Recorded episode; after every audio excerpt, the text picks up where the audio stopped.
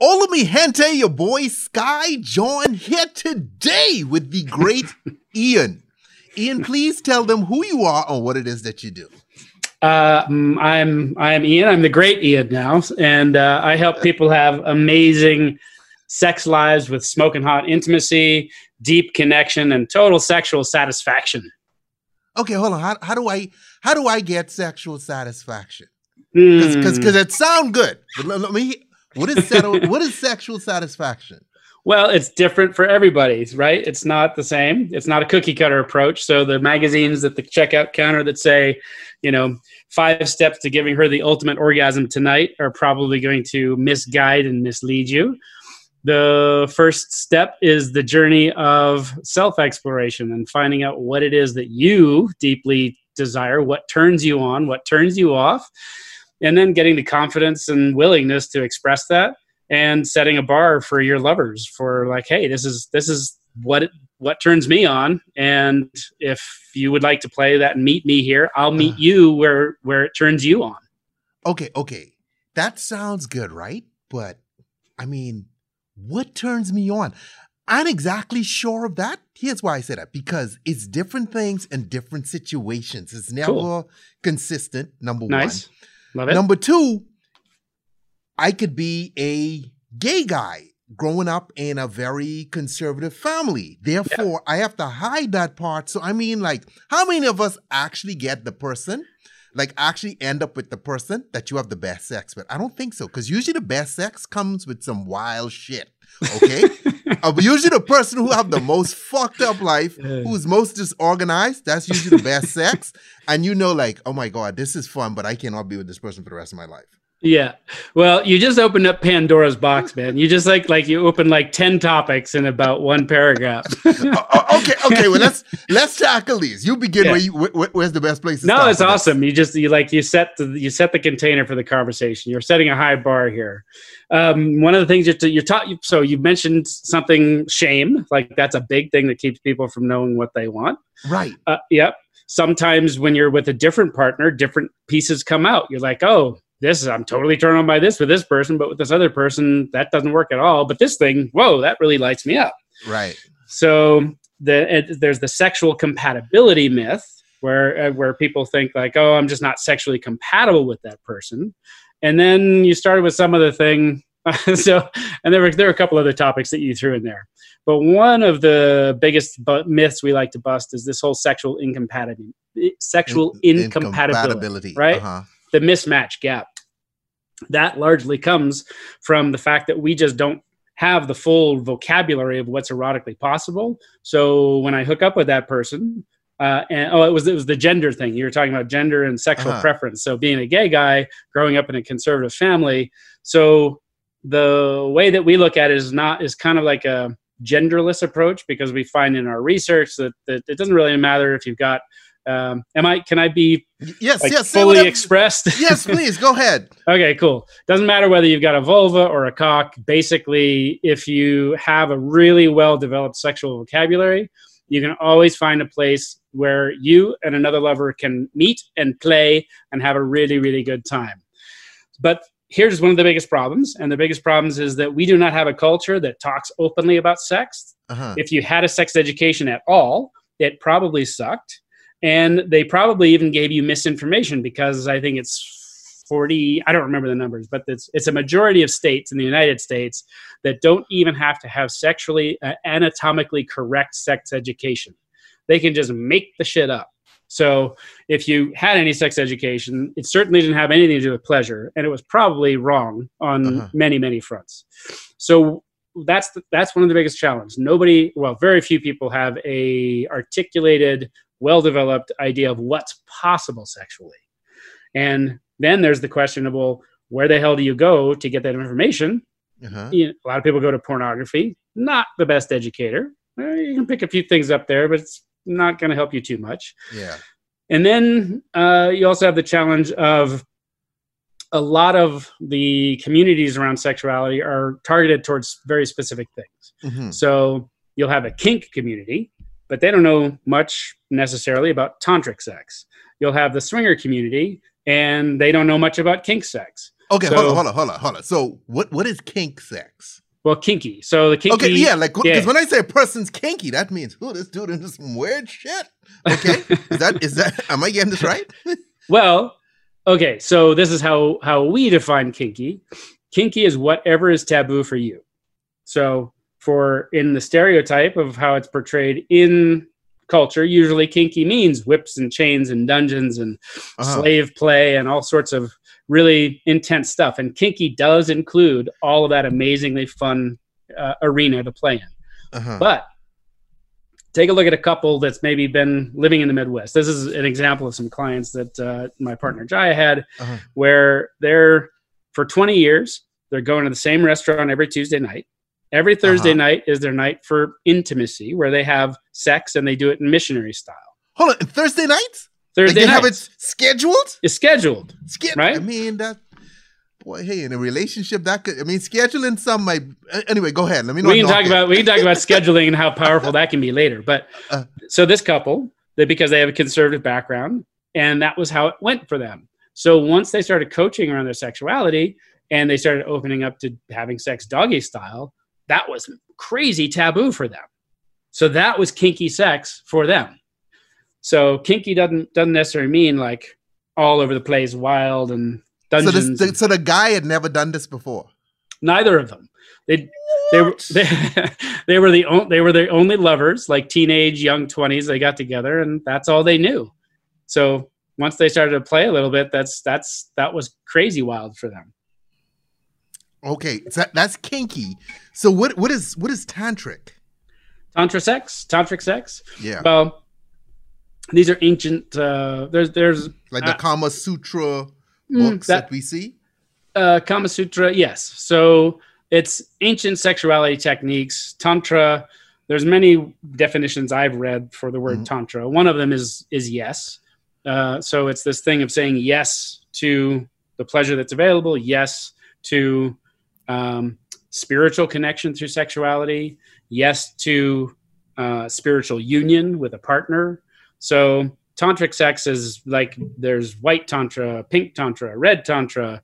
Uh, so there's a, there's a big range of what tantric sex means, but it it tends to in in our framework it tends to fall under the sexuality type that we call energetic hmm right so energetics tend to have a idea that that uh, sexuality is a spiritual experience that is about Okay. communion communion with your partner communion with a higher self and uh, also enjoyment of the body enjoyment of pleasure S- but the energetic is a really interesting blueprint type we'll talk about the erotic blueprints as i'm Mm. sure we're, we're, we'll get through this but um, the energetic type which is one of the erotic blueprint types they are turned on by space anticipation tease they all they're often into the what's more to sex like that spiritual connection these are energetics you're talking about right now. energetic types and they would typically be attracted to tantra because tantra has a lot to do with uh, shared energy and the idea of of uh, sexual energy Mhm. being a um, our creative energy and being connected to spirituality and creation so the energetic ties that in typically with their idea of what it is to be sexually connected with somebody and to find orgasmic sexual pleasure with a partner or themselves Okay, so so we have kinky, energetic. What would be another one? How Another many one- are there? How many are there? So we've got five blueprint types. Okay, so we we have covered two. Give, give, what's the other three? We, we got we got we got a couple there. Kinky has two Okay. things that Okay. uh, it breaks down to. Um, there's the psychological kinky, and psychological kinky is going to be attracted to uh, power play, like dominance and submission, slaves. So this this would be the boss man who come in and then want a woman to stomp on the nuts and stuff like that. No, that's that's that that's kind of a crossover. Then we get into um, sensation based or physiological kink. Okay. which is the part where a dominatrix stomps on someone's balls or ties up their, you know, does cock and ball torture or does really Hmm. intense scratching, spanking, bondage, um, you know, hook or blood play. so it can get, it can get, it can get really very, very intense in the physiological uh, sensation based kink. And you can be both psychological and uh, sensation based. So Um, and I'm my primary blueprint is kinky. So uh, you know, and I'm I I kind of go between both of those, the psychological and the sensation based. Okay. Um, so then there's the energetic. We talked about space, anticipation, tease. That uh, and and this is literally like superpowers for an energetic is they could get they could have an orgasm with you standing 20 feet across the room. You've It's- done this. Oh yeah. Like I, it was not my. I didn't. I first when I first saw this stuff. My partner Jaiya has ten, well now 25 years, but uh, when I met her, 12 years of background in tantra, energetic sex. She would do certain things with orgasmic energy and have experiences in her body. And when I saw her do this, or I saw her demoing it in workshops that that she was doing, I was like, that's bullshit Mhm. like uh, it was very woo woo. I was like, what is that? I don't get it. So it took me a long time to start to really um, integrate what the hell is going on. And now I have a lot of access to energetic sexuality. okay, so with this energetic, when you say you could get someone to orgasm across the room, Yeah. you talking females orgasming or you talking males? Male, and we've got to distinguish between orgasm and ejaculation. Okay. So, orgasm is the buildup of energy and a release of that energy, but it doesn't necessarily occur as a genital orgasm or ejaculation. Okay. Because if So- you're doing that, I want to see that. Okay, go ahead. Well, it, it it could be that. That's a little harder to pull off, I think, for many. Uh-huh, but uh-huh. yes, it's it's it's having full blown, full bodied, energetic orgasms, and you know, there's often there's like uh, twitching or like responses in the body. Uh huh. Um, okay, so another one of the five blueprint types is the sensual blueprint type. They are the folks that bring the artistry to sexuality. They love textures and beautiful colors and incredible flavors and sensations. They love um, incredible smells like essential oils, and they're the ones who who and they also love deep penetrating touch. So like the energetic, be like can really feel this connection. And if you go and you collapse that energy too quickly, like you come from out here and you go in and touch and grab or go for the genitals, that can make an energetic just shut down immediately. But a sensual loves to just get in your business, like get close, get tight, feel that skin. And they, the some of their superpowers are one the beauty and creating all of that sensuality in the in the sexual experience, and another one is the ability to just have full bodied orgasms.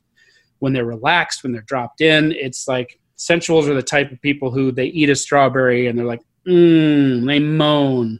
They wear layers of clothing. They got like a furry layer. They got like a scratchy layer. They got some funky hat with the fur and a feather and something like that in it because there's always something to touch, always something to enjoy with their senses. Okay, there's stuff to look for. The guy with the furry hat. Okay. Gotcha. what, what would what would be another one? Uh, then we've got uh, the what did I do? Sexual, Mhm. obviously. so the sexuals are the ones who just love genitals. They love nudity. They love or they. If everybody has an orgasm, they or an ejaculation, that's a success. That like woo, celebrate. That was that was successful sex. So the superpowers for sexuals are they just bring the fun to sex. It's like, hey, this is what it's all about. This is what we're going for. We're gonna have an orgasm, and like a sensual needs to be relaxed in order to open to their sexual energy. A sexual really needs to have sex to feel relaxed. So a sexual would be more the type person who's open to kind of sleep with anyone. Maybe they're all have the ability to be very open in terms of Okay. polyamory or open relationship. You can find these types across the across the board from monogamous people to poly to swingers to the, the, they span the whole range. Okay. So we have kinky, we have we have energetic, sensual, sexual. Is there any more? Sexual. There's one more, and that is the shapeshifter. Oh shit. Okay. This sounds Star Star Trek. I remember. Okay, go ahead. so shapeshifter is the type that just uh, loves it all. They love energetic. They love sensual. They love kinky. They love sexual. They just want it. They love it all, and they want it all, and they want more, more, more, more of all of it. they have a voracious appetite. Their superpowers are that they are they can be if they are skilled in all of this that they that they mm-hmm. love, they can be the best lovers because they can shapeshift to please any partner that they're with. You're a sensual, they just dive in, they they feed you completely on the sensual front. You're kinky, let's play mm-hmm. there. And then the shadow side for kinky for shapeshifters is um, often they are thought to be too big. They're too much. You're too loud. You want too much. You're you're too complicated. You're too demanding. And another aspect for them is that they will often live starving in a, in a relationship because they mm. have such a broad range and so much desire and so much libido that they they'll end up with a partner who's one or two of the blueprints and this whole other part of their sexuality never gets fed okay but how do i get my partner together and we work this out to find out what we are so we truly have great sex. Yeah. Well, that's the whole thing about learning the language of eroticism. And so uh, there's not, uh, so that's where the erotic blueprints come in. That's where our erotic blueprint quiz comes in because you got to start with information, right? You don't learn to build a house by just grabbing some wood and knocking some nails together. You got to start to figure out how to lay a foundation, put the structure together, put the drywall on, and all of those things have very specific skill sets. So each of the blueprint types has very specific turn ons. They have a way that they love being spoken to. Mm-hmm. They love, they have different ways that they're going to get turned on and completely turned off and shut down. So it's about starting to learn a very precise language for arousal, turn on, um, orgasmic ecstasy and how to bring any of these blueprints to climax. So getting skilled is is the way. Well, getting a language first. So for example, we have our erotic blueprint breakthrough quiz, which is a opportunity where in like 5 or 10 minutes you take this quiz mm-hmm. and we kick you back a result that tells you your primary blueprint type and then it tells all your other blueprints in a percentage, right? Mm-hmm. So you, know, you could be like 37% uh, kinky, 29% energetic, then sensual lower than that, and shapeshifter, and then I forget which one I'm leaving out. Sexual, probably. Mm-hmm. Sexual is low in my blueprint mm-hmm. list, so I, I tend to like forget about it. Um, but uh, so then there, that's the beginning point. So like, oh wow, I rated really high in kinky, and I don't know much about. I'm uh, obviously I must be turned on by it, but I don't know much about it. It's a mysterious world. Maybe maybe like the shadow side for kinkies are is shame. You know, like oh, it's weird. Like you said at the beginning, the people who are into the really crazy shit, yeah. like that weird taboo stuff, right? So there's the stereotype of what that means, and a lot of kinky folks will. And this was me in my early years. Like, wait, why am I turned on by that? I, that's really strange. And is it going to be okay if I tell anybody that I'm turned on by that? So it's it's starting to accept who we are as a mm-hmm. sexual being, like what is your primary type, and then starting to learn how to discover those things in your own body through self play, as well as is experimenting with a lover of like, hey, I learned this new thing about myself and I want to play with it, experiment with it, and find out more. And so, because I, we, you know, most of us, I think, want to have an amazing sex life. Mm-hmm. So it's really about the willingness to learn and dive in and explore so you can expand in all this stuff and really uh, find a, a, amazing ways to play with yourself and play with others. What's the weirdest thing that's ever turned you on? is going right for the jugular. Um, well, I love. Uh, I'm I I'm a I'm what you call a switch in the kinky land, meaning I can play the dominant role or I can play the submissive role. Uh-huh. So I would say in the submissive role, one of the things that turn, has turned me on the most was intense constriction.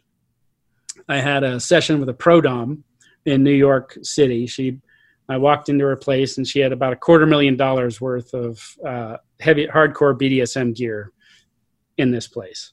And uh, somewhere along the session, I was strapped to a like a high chair mm-hmm. with 37 leather straps she had a hood. I was like, because this was a gift that my lover gave me because she she couldn't take me to my edges, so she sent me to this woman who who she knew would be able to take me there.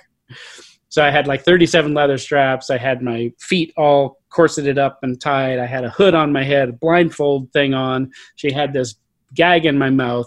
All I had was two little nose holes to breathe through. And she's doing all this stuff to stimulate me and get me even more aroused. And i've got claustrophobia to begin with. So i'm in this like intense constriction. And her instruction i do not recommend this to anyone any doms any submissives that you ever put yourself in this position. But her rule when we walked into the the scene was there's no i don't do red yellow green. So those are some code words typically uh-huh. in the kink kink zone green is like yes this is all good. Keep going more more more. Uh-huh. yellow is like oh pause. We need to take a break. This is getting too intense. Red is like wait stop. Take the ropes off. Do whatever. Uh-huh. so she was like she I, she said i don't play that game. If you stop the scene if you say red then we're done. Scene's over. You're gone. And i was like that totally freaked me out because i'm like that's not how most people play in this realm. Uh-huh. And, and, then she explained, she said, you, so you, this is about you trusting me. And if, if you want to, if you want me to take you where you want to go, you've got to surrender. So that means if you freak out and you say, stop, I can't take you over the edge to where you've come into this room to, you know, to play and to have me take you. And so here I am as I described, all f- totally constricted, head to toe, and I can barely breathe, and I go into total panic attack. And I don't even really have a way to speak. I'm sure if I screamed, it was like, stop, she would figure out that I was like saying stop. But I just remembered her words. If you call it off, it's off and we're done. And I just got as much breath as I could on my next in breath, and I just totally surrendered and I was released into what they call subspace. So subspace is kind of like the Valhalla. It's the thing that tons of you know kinky people tend to go after. It's this. No shit. That sounds like a freaking you know like a real death experience. But go on. Yeah, yeah. It, it's deep, deep release. So you're you're getting this incredible endorphin rush, uh-huh. and it just overloads the system to the point where you just kind of like it's hard to describe, but it's just like total release, total surrender, and a kind of a almost a oneness experience. It, it, it was it was a pretty spiritual experience for me. Okay, but with with with BDSM, do you have do you end up having sex with the dom? No, not necessarily. There's all sorts of. This is another superpower of the kinkies, is you don't have to be touched again to have orgasm. And in this case, and and, and it's actually a bit easier in, in well, I don't even know that's true, but it's a bit easier to for a kinky in a scene to get to ejaculatory orgasm or body you know body based orgasms or other kind of orgasmic experiences. But you don't have to ever be touched. I mean this can be a complete game of dominance and surrender. It can be a psychological game of predicament bondage where you're in this very impossible situation where you're tied up in a certain way and if you move one direction too much you're the the choker or the you know thing on your genitals is going to get a uh-huh. lot tighter so you can't move. And then the dom could be playing games with you. I haven't done this particular kind of scene work really but um, they could be playing games with you of telling you you're going to get a treat if you can get out of this. It's of course impossible to get out of. And then they make you do certain behaviors and every time you do what what would please, be the treat? Well it could be anything. It could be um, it could be anything it could be the thing that just turns that kinky on it could be like if you do this scene if you if you do this and you get out of this um, then then i'm gonna strap you down to the table and jerk you off like that could be the thing that that is the the gift or the reward uh-huh. for the sub being really good and behaving. But then if they're naughty, they get punishments. So let's say the sub, the submissive, doesn't like they hate to be tickled. Well, they do something wrong while they're in this crazy predicament thing, and then the, the dom's going to come over and say, whatever, you know, bad girl, bad girl, I'm going to tickle the crap out of you. Why, why do you think powerful men? Because I've always heard, I've, I don't know how true it is. I haven't seen any actual statistics, but there's always that, you know, powerful men, the big CEO, most powerful man in the world. They love to be in situations where they, they, they, you know, they, their power is removed. Submissive. Yeah. Yes. There's a lot of truth to it. Um, and I, again, I, that is though. because they are so, they live a life where they have to control everything everything is up to them every decision every time everything is like they got to be in control they have to put on they feel like they've got to put on this mask of, uh, of leadership and for for them to come in and tell be told like just to give it all up and let somebody else completely control the next 60 minutes 90 minutes 2 hours of their life is the best thing that could ever happen to them. Because they're they're being taken care of in a way. And and this is something that if you have no familiarity with the kink realm is a misconception of the people who play in this realm consciously. Uh-huh.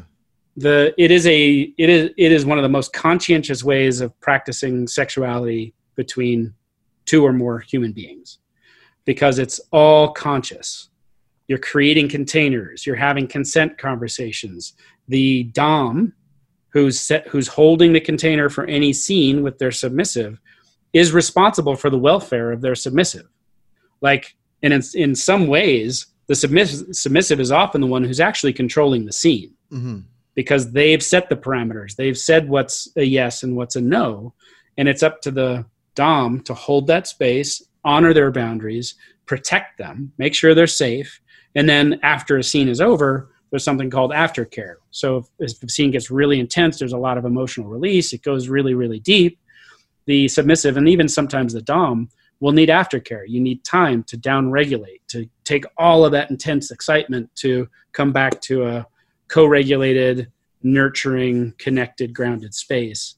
And in that way, I wouldn't recommend people use kink like go into kink to heal things, but kink can be extremely healing for people who have suffered incredible sexual trauma, for people who have very little agency about their sexuality, because of all of these conscientious, conscious elements of how you create a scene, craft a scene, play together.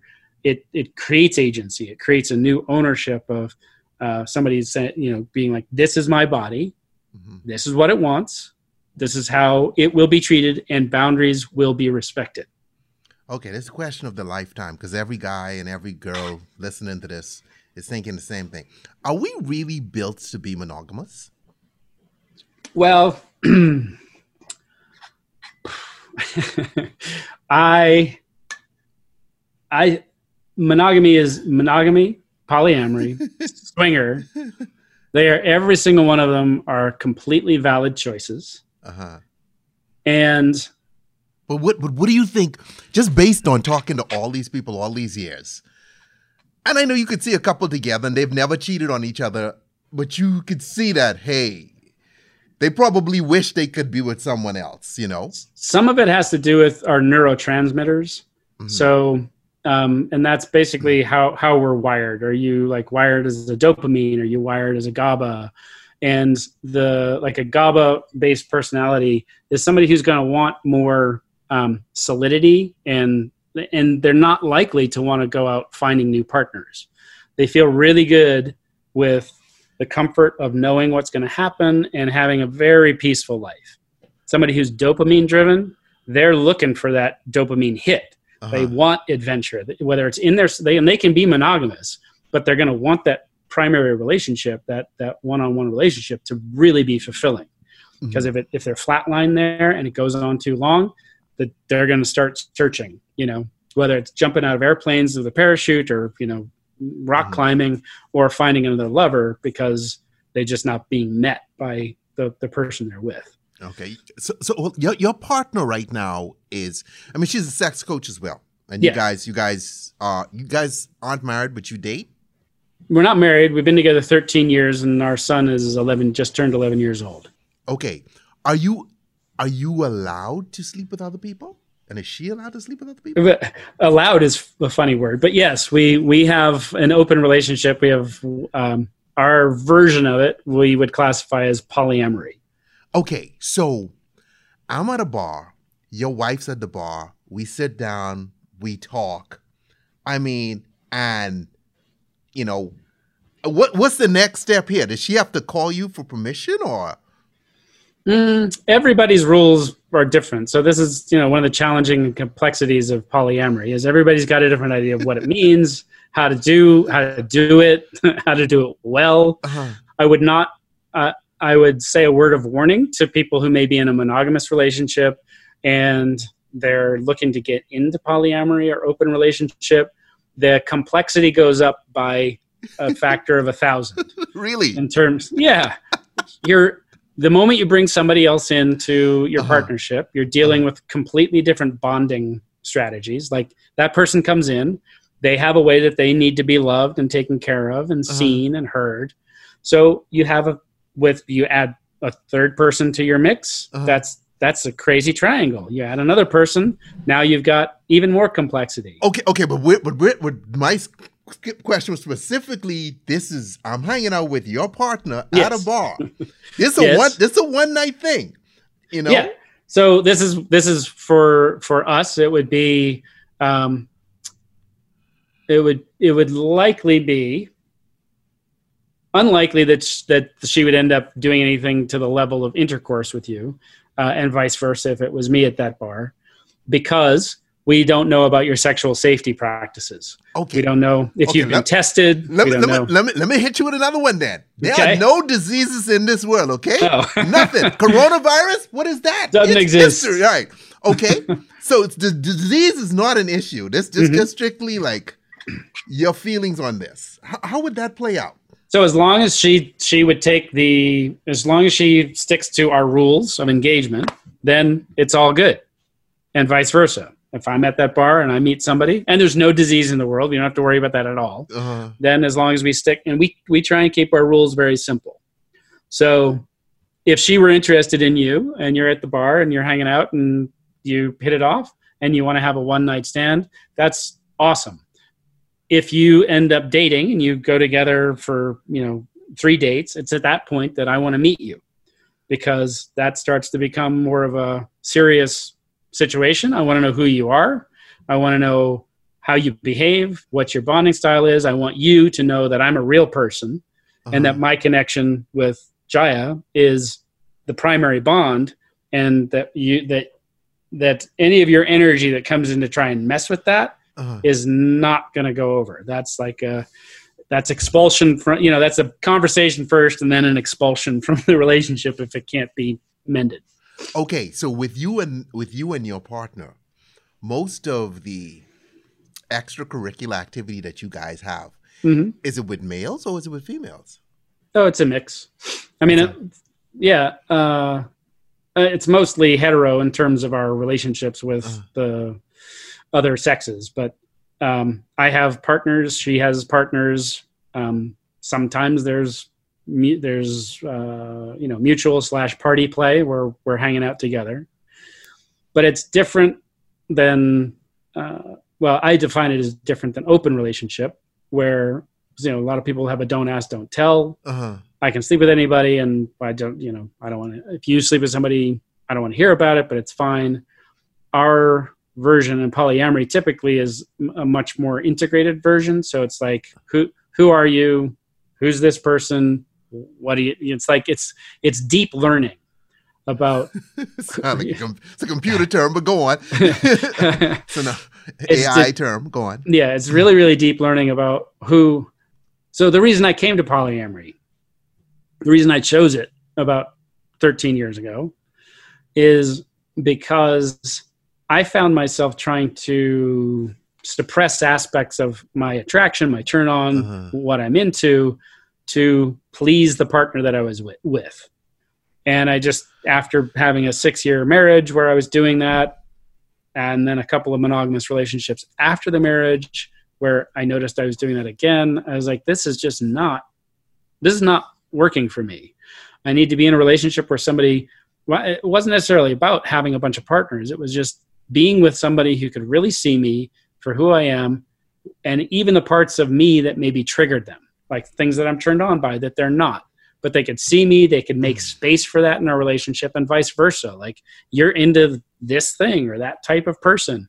And to know you, to love you fully, I've got to know everything about you. And it doesn't mean I have to agree, but if you really want something, then how do we figure out how you can have it? With and still keep our relationship totally connected right? So then it gets then you get into creativity and how to make this work. And honestly i don't really feel like jai and i've been in and out of a lot of phases with polyamory and open relationship. I don't really feel until about a year and a half ago that we finally got to a place of like ah now now we really know how to navigate this together without lots of big ups and downs and stress and you know freakouts and little moments of breaking of trust and all that kind of stuff. It was okay. it, it, was a long path. So there's so what, a lot of navigation. So what okay, so I mean I have, you know, I have my significant other now. monogamous relationship, but I'm just thinking if I wanted to look around I would want to look around. I wouldn't necessarily want her to look around. So what, what am I? Just greedy? What, she, she agreed. You use the word. Uh, I, it's so there are relationships where one partner gets to play and the other doesn't. Uh-huh. But if that's a if that's a relationship where one person is, um, uh, what's the word? This isn't the word, but like giving over uh-huh. just so their partner can get their yayas off, and beneath that, resentment and upset and jealousy and a lack of care is the status quo. That is not a recipe for longevity, for deeper connection, for loving intimacy. So uh, that that that's a risky road. So I think if you're gonna uh, decide to go gallivanting off, you're going to want to be willing. You, you, should be willing to share the riches uh-huh. and deal with whatever that brings up for you. If it's important enough for you to go off and find other partners, then realizing that the desire may be the same for your lover and and it feels equal to me. It feels like a, a way of honoring them to be like, okay, you're letting me, you're you're allowing this in our relationship I've got to figure out a way to allow it in re- reciprocation. Okay, I'd say something about swingers though. I I mean I'm I've seen it on TV. Okay, and it's always like this older hippie. It's not. It's not like like when when people think swinging, you're thinking like oh this you know this like hot young couple. It doesn't appear like at least the ones on TV. They always this, Old, swing- older people. I mean, yeah, what, no. what, what is this community? Uh, it's it's vast. I mean, there's so much swinging going on that like once you tap into the communities, it's all over the place. Have like, you ever uh, been to Have you ever been to swinger club? oh party? yeah. Well, parties, clubs. I don't haven't been to a swingers club. Been in kinky clubs. Um, not really a swingers club, but to parties. So the, it's no, the I mean I've been to ones where the there's a range. There's 50 year old, 60 year old folks, and there's 20 something year olds. Oh, okay. So okay. It's all over the place, and then. Okay. And and that's the stereotype. So when I before I learned about polyamory, the only concept I had of um, this kind of behavior was swinger, like uh-huh. the stereotype of the swinger of the old couples in the hot tub, right? Okay. Like ah that and I, and and the version the stereotype that was painted in my head well, didn't really attract me. Um, but and that's where polyamory became a much more uh, much more my vibe because it is about connection. Uh-huh. The idea behind polyamory is uh, our love is limitless. So I, I can love I can love more than one person fully and completely. And it's really things like jealousy or habits of expectation in relationship that get in our way of being able to express that in a healthy way with more than one person. A man sleeps with a thousand women. Okay, he's a stud. Yes. A woman sleeps with a thousand men. She gets called a slut. Is that right. fair? So um, the the I don't think it's fair at all. This thing of uh, women being shamed for being sexual mm-hmm. or having multiple partners.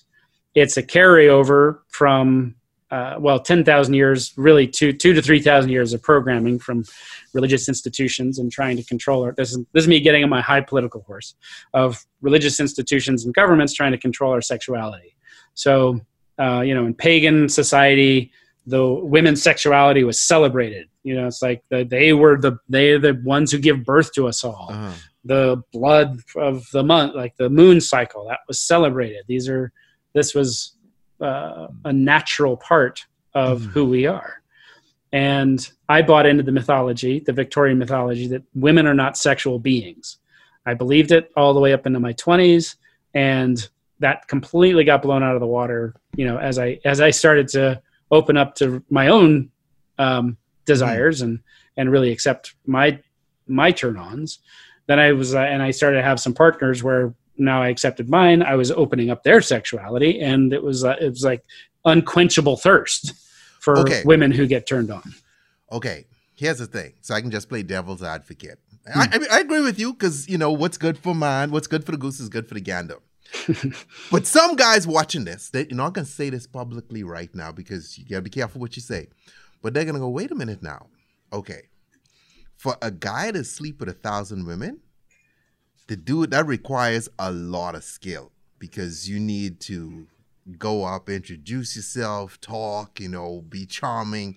To get to get a thousand women in bed requires a certain degree of skill.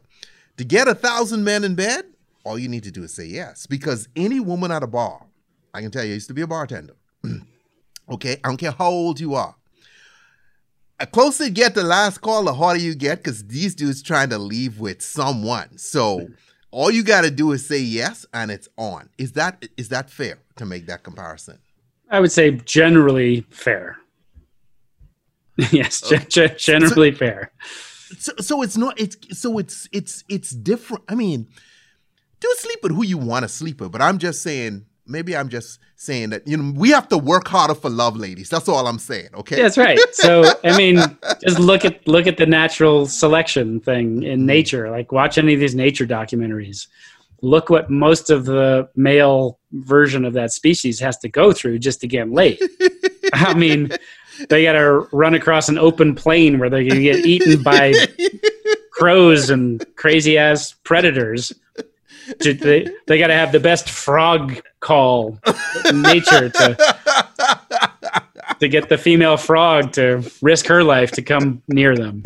or black widow she can eat you after Oh yeah, and then look at that. Like then you get it, then then success, yay!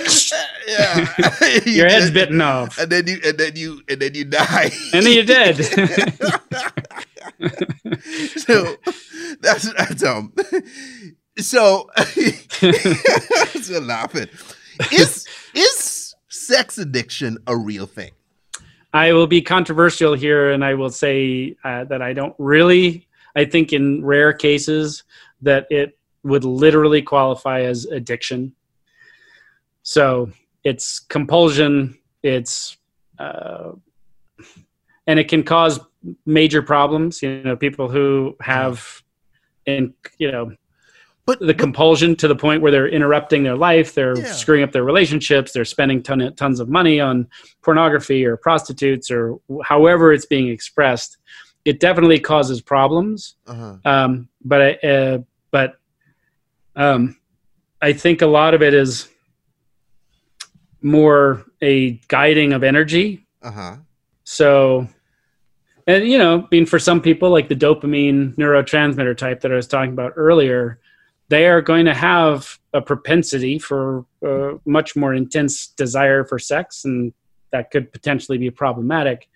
But it's just a matter of cultivating that energy and being able to harness it and being able to direct it so that uh, it's not causing this mess in your life uh-huh. but I, I'm a little skeptical of putting it in the true addiction category. because I know I know some people have porn addiction. I don't get the porn addiction though. Like, what exactly you looking at? Mm. Because you know, thirteen seconds of a video is all most most guys need, and then you go back to your life. You know, like to be on a porn site all the time. I mean, like, wow. It's just it's just, it's just I get I get as I get as an issue for some people though because some dudes I remember one night working at the bar this dude comes in and he just takes out his phone and he start watching porn and just showing it to everybody at the bar like around him. It was mostly guys there, but it still was like it's kind of weird. Yeah. So uh, you know the the compulsive use of pornography again it's a it's a patterning system. Mhm. So this can be a challenge for sexual blueprint types. This can be a real big challenge for kinky types, where you'll get into a rut. Like you'll you'll get into a pattern that turns into a rut, and then that just digs you right into a grave of like, this is the only way that I get it turned on. This is the only way I get aroused, and it's that one thing. Like I need to have sex with a yellow raincoat and and galoshes, on, right? Uh-huh. And that's it. And that's not a problem. Like as long as it's not harming your life or doing harm to others, and if you can, if you want a partner and you can find a partner who loves the yellow uh-huh. raincoat and the galoshes every single time, great. There's no, there's no like we we don't believe people are wrong or broken in their sexuality. Um, it's but it but it is so the question is are you feeling fulfilled uh-huh. are you able to have the kind of partnership and relationship that you want and is it high functioning are you uh, deeply connected are you feeling fulfilled so these are the you know qualifying questions so, to look at like how you're behaving in your sexuality to see if it's a you know quote unquote issue uh-huh. okay so here's another question for you um are you in los angeles I used to live in Los Angeles. I live okay. uh, in Colorado now. Okay, that's right. You're in Colorado. So I'm walking down the street in LA in West Hollywood. Okay, and there I see this gorgeous girl, perfect curves, perfect smile, here, everything, breasts, only to find out, okay, this is a transgendered female. Uh, what when you transsexual? From, yeah, well, someone someone's trans. Yeah, yeah. Yeah. I want you to say trans transsexual. Could be transgendered. Could yeah. be transsexual. Right, yeah. Right. Okay let's go transgendered. You still have your your original um anatomy. body parts. Yeah, anatomy, yep. genitalia. So, am I gay if I think that person's hot? Uh, are you? no, I, I, no, but I'm just I I didn't know, but now that I know, I'm still like, wow, that person's cute. So what am I? You're just attracted to another human being. So the you know when you so do you know who Kinsey is? yeah, the, the, the the great sex researcher. Yeah, yeah. Uh-huh. So you know they did a bunch of research on this, and basically our sexuality. There's very few people who you know go 100% heterosexual or 100% homosexuality. It's about arousal. It's about attraction. It's about hormones, and those signals that you're getting from the uh-huh. trans transgendered person. They're they're the signals that you're attracted to. Mm-hmm. If they look if you're attracted to very feminine female and all of their signals that they're sending are those signals. It, you're still attracted to that same thing. They just may have male genitals in the mix as well. Okay and, but that, that that's gonna pose a problem at some point because you know. Well you know then then it's up to you to just go if, like if you're truly attracted to the person and you're like what's your story? Who are you? Then it's up to you to see if that's within your comfort zone. Uh-huh. but to judge to judge them or judge yourself, uh, it doesn't it doesn't really honor the human connection. It, just layers on a whole story that is just inherited from cultures, inherited from our beliefs about how this is supposed to go. And for for people that can bring up a lot of confusion. Wait a second, I'm really attracted to you, but you happen to have uh, you know a cock between your legs. Have you have you ever dated someone who was transgendered? Uh, no, I have not dated any. Uh, no, okay. nope. the reason I'm thinking is, um, I uh, I have a friend who's transgender, and there was some flirtation there, but there was no no relationship that developed. Oh, okay, you didn't try to close the deal. no, you just flirted. Okay, cool, yeah. cool. Yeah. this, this, this, this, like, like I feel that we're at this point in human history or human evolution where everything's on the table now. Like, oh yeah, like the world has changed. Like mm-hmm. when you start talking to someone about sex now, you know, before it was just, hey, hey, okay, we're doing this. Now it's a lot more colors out there, and you have to really be clear about, okay, what what are we doing? you know? Yeah.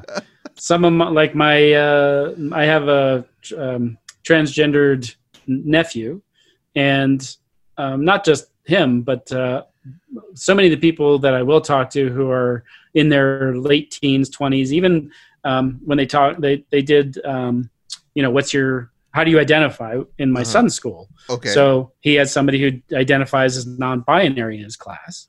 And it's just a completely different conversation with a lot of people who are in their late teens and 20s now. It doesn't really matter. Like, you're gay, you're you're sapiosexual, you're non-binary, you're you you don't identify as a gender, you just love to sleep with who, who you know you love to have a relationship or sleep with who you like to sleep with and genitals mm. don't have any sway in the conversation or and they and it doesn't mean that you know like if i'm male gendered and I, or I've got genital, male genitals and I sleep with somebody's got male genitals, it doesn't mean necessarily that I identify as gay. So yeah, a lot of those boundaries and the, the old rules are breaking down. Have you ever been attracted to another man? It's interesting. I there's been like honestly two people who identify as male ever in my life where I was like, oh, uh, there's a little bit of a an attraction there. Um, so it, I, I don't instantly gravitate towards attraction to men, uh-huh. but there there is an eroticism for me about uh, male sex male sexuality genitals, and I think it's it's kind of like this thing of like that's what I've got, so I know how to play with my cock. I know what turns that. I know what turns me on, and it's my personal pleasure object. So why wouldn't I have attraction to my own personal pleasure object? Should prostitution be legal? Yes. I mean that that's pretty a straightforward conversation. Yeah, I I because I think it's up to you. If you could get rid of the pimps, yep, and all the other, you know, all the other vices around it, pimps, yeah. the drugs, and all that. And if a woman wants to do that, then I I feel that's fine. And I consenting consenting yeah, adults, adults, yeah, resi- you know, getting regulation where we know that people are healthy, that they're that you know, so because that's that creates so much problem around prostitution is just the is um, uh, STDs and STIs and mm-hmm. um, so yes, I definitely think it should be legal, um, consenting adults, and uh, and and it's goes in the studies in places like Portugal and other countries yeah. where it is legal crime goes down. Um, you know, the the women are safer. The even the Johns are safer. It's just like across the board. It just seems there's no reason to have it be illegal. How do you talk someone into a threesome? Hold on, because you need to talk two sets of people in this. How do you go home to the wife or girlfriend and then talk into having a threesome with someone else? Just a blueprint for those of us who've who don't know. who don't know. Um, I would say vulnerability is always a good entrance point in conversation. Just you know, coming forward and saying, "Hey, there's something I want to talk to you about. I'm nervous about talking about it. I don't. I'm scared it'll be triggering. Do you have some time to talk about this thing? It's really important to me." So you're just setting up a yes for the conversation.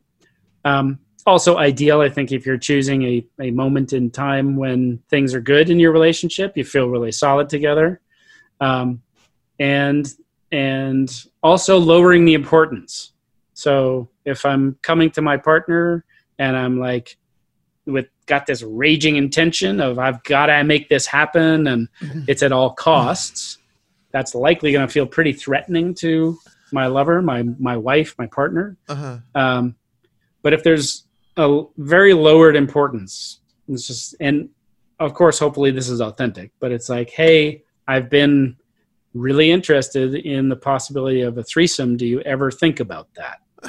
uh-huh. So that you're putting it into a conversation, right? To actually hear their response, give them some time to process and think about that. And it may be an instant clutch, like, oh, nope, I that's off the table. What do you mean you don't love me? There could be any number of things that arise out of making this admission. Being really solid and connected with your partner, lover, wife, husband, and just saying, look, this is, I, I am with you. this is not something that I am going to go run off and do. Uh-huh.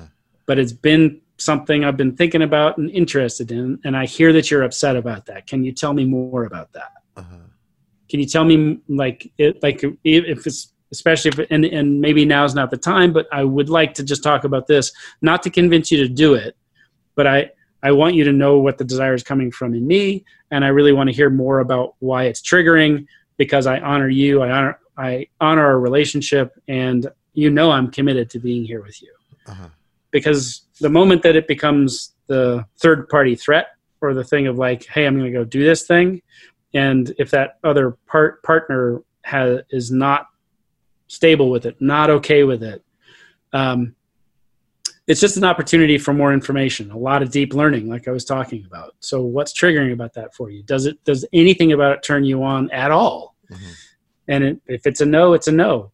And sometimes it's in the lowering importance allows a lot of breathing room, right? So that's a big shift if you've been in a completely monogamous relationship and now all of a sudden you're saying you want to bring in a third party. That's a big ask. So it's more about a long conversation, and I won't even say game because game um, takes out the actual importance to that conversation. It that's a that's a big thing you're you're bringing up in a in a monogamous relationship. So it's not a game, but it's a long conversation. If it's important to you, I wouldn't recommend that you just give it up wholeheartedly just because your partner freaks out. Mm-hmm. But I would I would recommend that you give it if, you, if you've committed to your partner and you're committed to that partnership lasting, I'd say you come into that conversation with a willingness to totally give it up for the rest of your life, like never have, never act on it, mm-hmm. but still keep the conversation alive so you can find a way to get your needs met or your desires met within the context that feels safe and honoring and loving to your partner because that's a that's a co-created agreement and you both got to be on board. We have a mentor, Kelly Bryson, who wrote a book called "Don't Be Nice, Be Re- uh, Be Real," and he has a phrase that I just love, which is um, uh, um, "compromise is resentment 50-50. Mm-hmm. So if you're compromising your relationship, then there's going to be resentment. There's going to be stuff that yeah. gathers up and has no place to express. But what's required instead of compromise is this place of getting into the difficult, intimate, vulnerable places of your relationship to find out what each other's needs are. And then once you get to the root need, well, what is it about being with another partner that you that you really need or really turns you on or you want that so badly? And if I keep plumbing the depths of what that means to me, maybe uh, let's just say, for example, I come up with the thing of like, um, I love you deeply. I'm totally attracted to you, and I'm I found out that I'm a shapeshifter because I took this quiz and I realized in being a shapeshifter I love variety. So then you can get creative like, well, how can we have variety? Could we have variety together? Could we do something like hire a pro dom? So it's a totally professional situation and we bring that person in and they show us how to bring some form of kinky play into our relationship, kind of like having a third person. Or could we do something where we start doing role play and you, we go out one night and you find some person you think is totally hot and attractive. And when we get back to our place i take on their persona. I take on their energies. I i draw their energy in and i become that person. So you start to play with different ways of satisfying those needs where you may never actually go outside of your relationship to do it. Cool cool cool. Okay it's a weird question between two guys. Does... You're like this. You're like the scenario, dude. We could we could go on this for forever. Okay, how about this? How about the? no, no scenarios. Just does size matter? Weird question between two guys, but what do you think? Because you talk to a lot of women and men, I guess, about yeah. about this. Does size really matter? Size typically matters more to the guy who's got the cock than it does to the partner. Um, because. So? Oh yeah, it's mostly about how that's used. I think actually um, the what I've heard from many vulva vulva carrying members of our society is that cocks that are really big are intimidating, frightening. They're scared, like it's just too much, and uh, that's that's difficult based on the size of their vulva and what they can receive. Um, and it could be a challenge for somebody who's got a really small cock to be able to like a really small cock to be able to make it function and you know mm-hmm. hit all the right spots inside the vagina. But still there's all sorts of ways that that it's about how you use what you've got more than having some kind of large size medium size the perfect size. It's not it's not important and i wouldn't i wouldn't stress about it i would just stress about I, not even stress i would just dive into how do you become an excellent lover no matter what you got. Very good. Very good.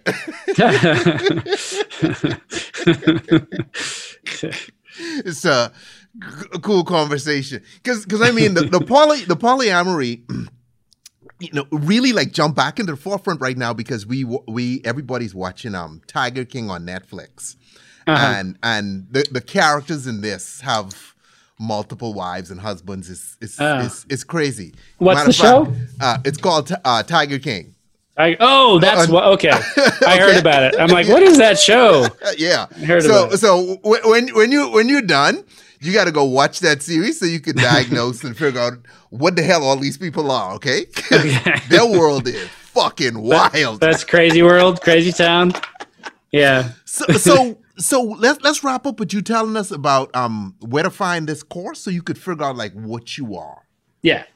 So we talked about a little bit about the erotic blueprints. We've got that quiz that you can go. That's where I would have really recommended people go because that's just a five ten minute, very fun, interesting thing where we kick back some results. You get a little education from us about your blueprint type. Um, and it's just a great entrance point. And the and website then, is the website is eroticbreakthrough.com. Mm-hmm. Um, I, and I think we got a forward slash Skyy John for your your particular audience. So okay, eroticbreakthrough.com. Um, just how just how it sounds, spelled out dot com and then forward slash Skyy John. Don't even worry about that part. Just erotic breakthrough. Okay, eroticbreakthrough.com. com. Yeah, cool. eroticbreakthrough.com. Okay. Yep, cool. And um, so that's the quiz. That's you'll see my partner Jaiya. She's much better looking than I am um, and she'll introduce you and say it's take about five or ten minutes. And then um, when you want to go deeper we have the erotic blueprint breakthrough course. And that's diving deep into all of the turn-ons turn-offs the shadow aspects the positive superpowers of the each blueprint type. So you're getting a full-fledged vocabulary. We've got um, uh, we've got a bunch of th- um, pieces in there called feeding the blueprints where uh-huh. we show you where we have demo models. There's it's all clothed. It's not nudity. There, everybody's clothed, but it definitely gets hot. Um, you know, solo people doing practices for all the blueprint types, and then partner engagement for all of the blueprint types. Okay. So you know, watch and learn. That's one of the best ways to start to pick up new skills and to understand what distinguishes uh-huh. um, how each each blueprint gets turned on. Uh-huh. And we also dive deep into learning how to feed the blueprints, speak the blueprints, because it's a whole language. Like the words that I use to uh-huh. speak to you about, you know, what turns me on with the words I use may actually shut you down. So learning to honor your partner by choosing the words that light them up. And it's not just words, it's like body congruency. Does what I'm saying, if I'm trying to be a dominant in a scene, am I congruent in my my vocal tone, my body, my the way I'm in the space with you? Am I speaking that in the mm-hmm. larger sense of the word? And then we get into healing the blueprints, which is um, there's a great book by Emily Nagoski where she took it's called "Come as You Are," and she took a bunch of research that was done about people increasing pleasure in their life, and what the researchers found was it's not so much about adding fuel to the fire, like adding more turn on, uh, what really increases people's access to pleasure is taking the brakes off the pleasure, taking the shadows, the things that block us from being able to express ourselves erotically. Mm-hmm. When you start to dismantle the shadows that, that keep us from that pleasure, then you start to be able to open up whole new ability to stay in your body with extreme orgasmic sensation, connect with another lover without shame, uh, and really be vulnerable and present for pleasure. So we have a whole thing called Healing the Blueprints, which dives deep into that. And then the super fun part as you get to the end of the course is called Expanding the Blueprints. And that's really, uh, you know, me uh, as a kinky and with a very low sexual, and I had very little energetic at the beginning of my relationship with my partner. As I have expanded into those parts of myself, my erotic range has gone through the roof. And, and it's not just me doing it for her if I'm diving into energetic sex or going right for sexual. Now I have an actual experience of my own turn on. And that's that's when you know you've really expanded into another blueprint is when it's not you're not doing it for someone else, but you're like, oh, now I get it. Now I get why, you know, somebody wants to be tied down to a table and have, you know scratchy nails over their surface and their ass spanked. Like, whoa, that that was a total turn on. let, me, let me let me let me end with this. Could you date a porn star or a stripper? Because they they they I mean they're they're different. Sorry to merge you all two together. I know you're different. I'm just saying. I have dated multiple strippers. So um, oh, you okay? All right, okay. you could size up a guy a lot by who he's dated. Okay, and well, yeah, dude was into multiple strippers. Well, so they're the the the. Let me say this: the the strippers that I've dated typically, not always, but a lot of them, that's where they were in their uh, young twenties. Oh, that's they what they did. Oh, they were nursing school. These were nurses to pay for to pay for education. to like, they were like this. They that was a safe environment. It was fun. They made a lot of money. They're not making twelve dollars an hour at the McDonald's or whatever uh-huh. you know where they've got to scrap it by. They're walking home with two thousand dollars in cash. Uh, you know, five nights a week. So they're able to pay for school. Many of the people that I know in that realm are doing it because it's uh-huh. funding graduate school or it's funding. So, like I, oh, one person I knew in LA, she was uh, opening up a dialysis clinic because her one of her relatives had had issues and she wanted to serve that population. So she was making money to be able to make that happen. Did it happen? Yeah, she had a dia- she has a dialysis clinic. Damn. Okay. So all right you know, but see, but see that already, Classy was a special kind of guy because let me tell you right now, like when it comes to dating strippers, like not every guy can handle that. That's that's that's an advanced lesson. Okay, it's true. it's an introduction to polyamory. strippers, strippers into some wild shit, and they always come. You know, I don't really want to be doing this. You know, I'm only doing it because you know I'm not like these other girls. Yeah. well, there are exceptions to the rule. It, I'm just it, saying. It takes all kinds. So. Uh-huh uh, but you know, you can't dress, you can't judge a stripper by her cover. there, there, there okay. could be a lot, could be a lot going on. Okay, and then uh, porn, stars. Porn I haven't yes. dated. I haven't dated a porn star. Could you? Be, because we do erotica. Uh, we've done a bunch of sex education films that are explicit. Uh, I I've hung out with plenty of porn folks. Hold on, so you and your you and your partner have sex education videos? Oh yeah, uh, we don't have them on the market right now, but we have a uh. beautiful series called Red Hot Touch, um, which and is, you guys are actually having sex in this video. No, it's not a. It's not oh. us. Jaiya oh. is a model in that. Um, oh, uh, okay. uh, one of our models dropped out at the last minute, so she was just going to be narrating and doing the education, but it was like so she jumped in and she is in that video. Um, she is. We did. We did do a video on perineal massage for pregnancy, so uh, we're in that video. Jaiya's What's it called? Power, power natal massage? perineal. So the perineum, massaging okay. the perineum. Okay, perineum massage. So that okay. you have easier birth. So that's an educational video on how to do that. Um, and then we've got uh, New Angle on Sex, which is about sex positions. She's got a whole oral sex series. She's not in that. Again, she's doing narration. But we, you know, the though we have porn stars doing that because most of the sort of everyday people. That's right. You so uh, you have to. I'm sorry. You have to encounter a lot of porn stars then. Yeah, not a lot. I met a lot of. I I know a lot of sex workers. I know a lot of people in the porn realm. Um, and again, like we talked about legalizing prostitution, I just want to take the the shame cap off of this whole conversation.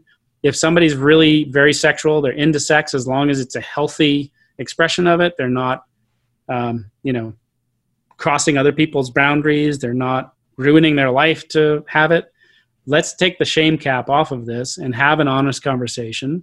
Let's make it like I'm talking about a cup of coffee. You know, I'm into kinky sex. I like my coffee black. Mm-hmm. It's just as simple as that. Uh-huh. okay, okay. I love my sex like I love my coffee. Kinky. Okay, Guys, listen, listen. This this was this was Ian Ferguson, and it's called um Higher, right? The your, your Jaiya. The, Jaiya. Jaiya. Jaiya. Jaiya. Yeah. J A I Y A. Yeah, Jaiya, yeah. Right, right. For Jaiya. And it's been a lot of fun, very educational talking to you, man. Okay, and so please go to their website and find out exactly how freaky you are. Okay. okay. Well, actually, what's funny is it's kind of like how normal we are, because uh-huh. that's one of the things that I think is so awesome about us, our community. Uh-huh. It's it's it's normalizing all of this, and you know, Jaiya's like the girl next door mm. our sex life, we do have other partners, but it's not crazy off the hook. It's awesome. It fits us very, very well. Mm. But that's like the thing. It's like having a place where a community where this is safe, where the conversation's consensual, boundaries are honored. That's the thing that we're working to create, not just within our little circle, but for everybody, because we all deserve pleasure. It's our birthright. Cool, cool, cool. Anyway, adios, mi gente. Nos right. vemos. Adios. Go check them out.